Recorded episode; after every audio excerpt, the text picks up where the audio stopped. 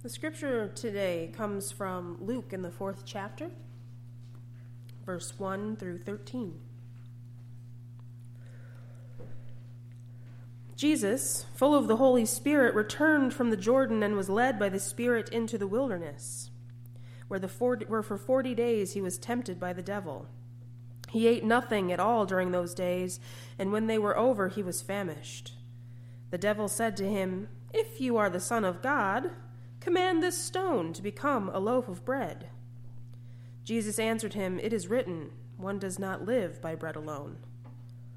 Then the devil led him up and showed him in an instant all the kingdoms of the world. And the devil said to him, To you I will give their glory and all this authority, for it has been given over to me, and I give it to anyone I please. If you then will worship me, it will be all yours. Jesus answered him, It is written, Worship the Lord your God and serve only him. Then the devil took him to Jerusalem and placed him on the pinnacle of the temple, saying to him, If you are the Son of God, throw yourself down from here, for it is written, He will command His angels concerning you to protect you. And on their hands they will bear you up, so that you will not dash your foot against a stone. Jesus answered him, It is said, Do not put your Lord, the Lord your God to the test. When the devil had finished every test, he departed from him until an opportune time. The word of God for the people of God.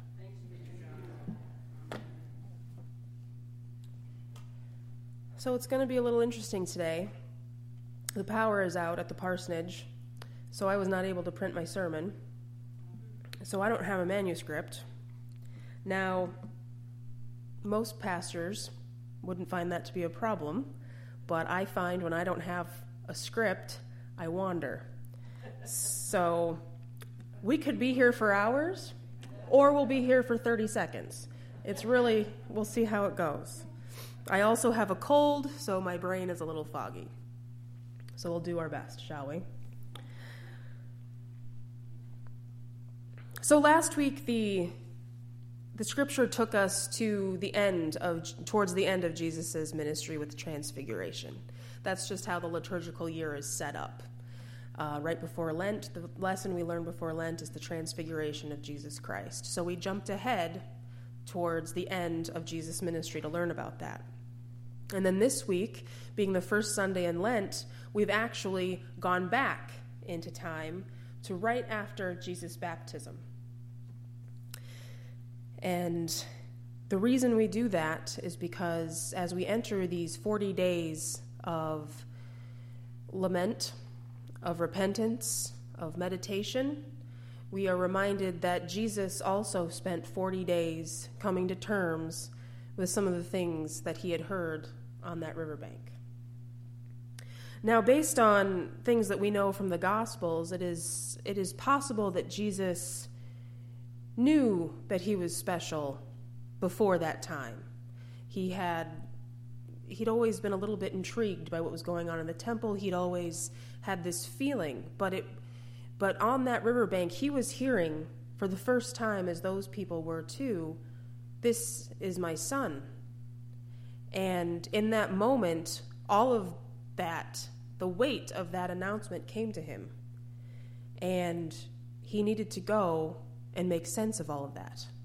He needed to go out into the, into the wilderness to pray and to meditate on what exactly that meant, on what exactly that would mean not only for him but for all humanity. The 40 is an important number. It reflects not only the days in Lent, which is why we celebrate 40 days of Lent, minus Sundays, and I'll get to that point in a second but it also reflects, it's important in the Bible. It's 40 years that the, the Jews wandered in the desert. It is 40 days that Moses fasted on the mountain. It's 40 days that Elijah kept himself in solitude. It's a very round holy number. I don't know if you've ever noticed in Holy Scripture, but a lot of the numbers repeat themselves 3, 7, 40, 12. These all kind of parallel every, each other. They're very important numbers. In today's scripture, as Jesus is finishing up his fasting and his time in contemplation, the devil has some tests for him. And in this particular situation, the devil is not particularly evil, but kind of taking on the role of the prosecutor, of a, of a prosecuting attorney. The devil and, his, and the other name, Satan, actually comes from the Hebrew word satan, which means accuser or questioner. And what the devil was trying to do was knock him a little bit off of his keel. Nothing that he was asking Jesus to do was inherently evil, but he was trying to distract from the focus of God. In the context, it would not be so bad to create bread out of stones to help heal Jesus' hunger and also the hunger of people who had been victimized by famine and things of that nature. But what, how Jesus responds is that man cannot live on bread alone. It is insufficient for, for a life, meaning that God has to be the number one in your life.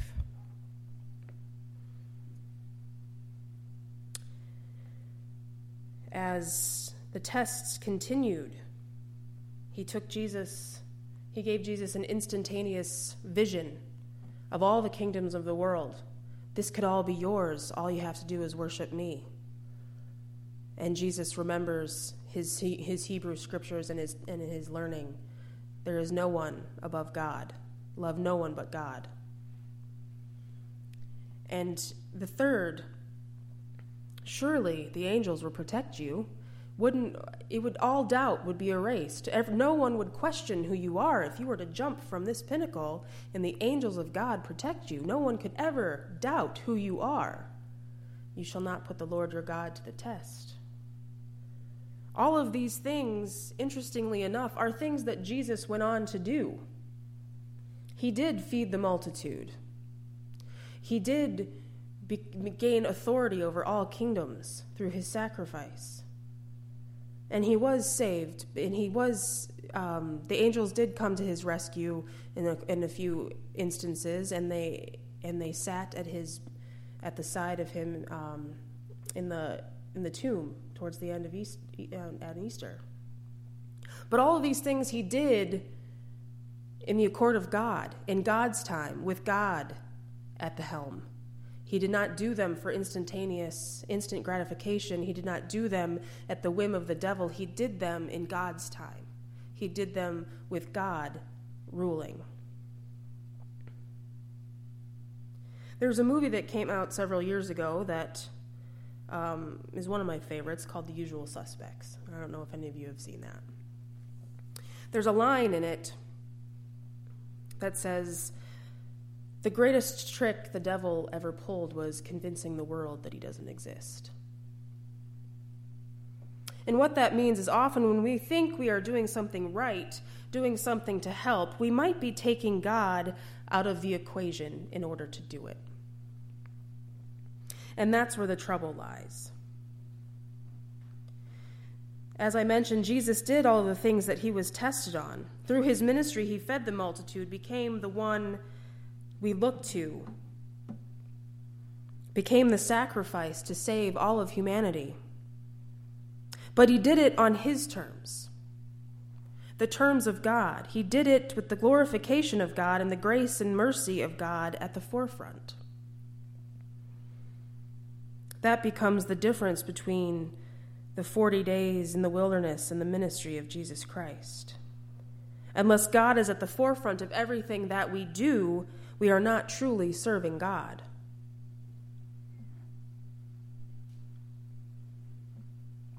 It's hard to know sometimes whether what we're doing is something we want or what God wants. I know I struggle with that a lot.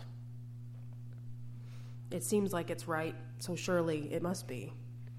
But I have to stop and think who is being helped immediately? Am I being helped immediately? Or are God's people and God's creation being helped immediately?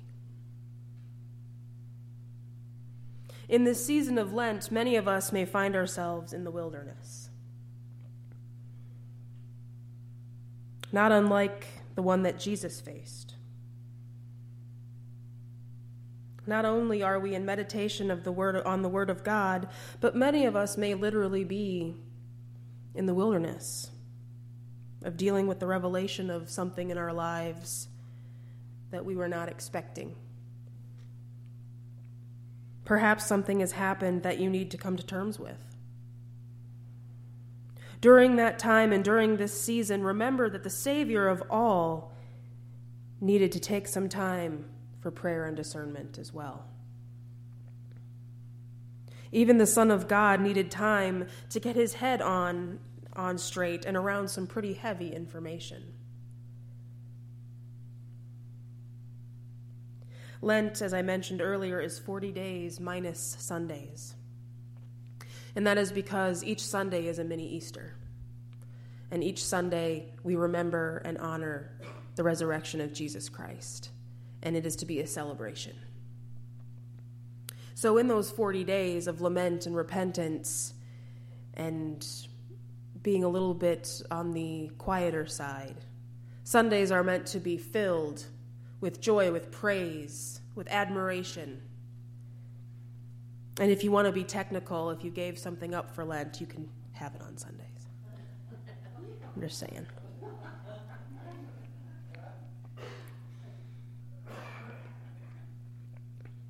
Or if you decided to take something on, you don't have to do it on Sunday. We're all going out for ice cream later. That's what that, that's what that means.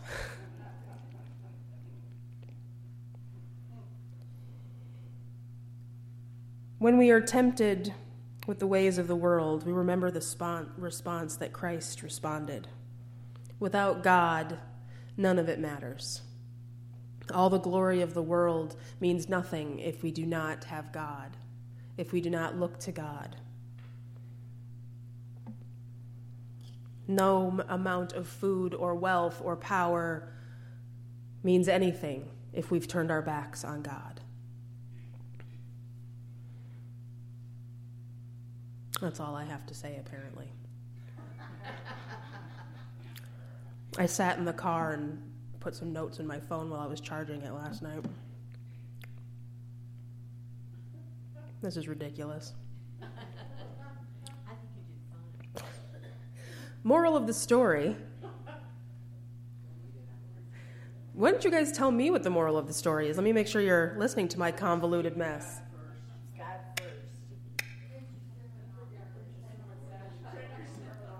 Apparently, yeah telling you.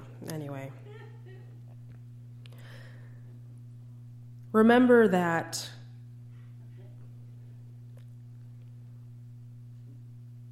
in Jesus' baptism, John came out of the wilderness to baptize him. And Jesus went into the wilderness to deal with that information. We are in the wilderness in these 40 days. We are remembering that baptism, we're remembering our own baptism. Lent is a reminder that we are a darn mess and we need the saving grace of Jesus Christ. And as we prepare for Easter through this through these 40 days minus Sundays, let us remember that it's all for God. It's all for Jesus and only through Jesus. Amen.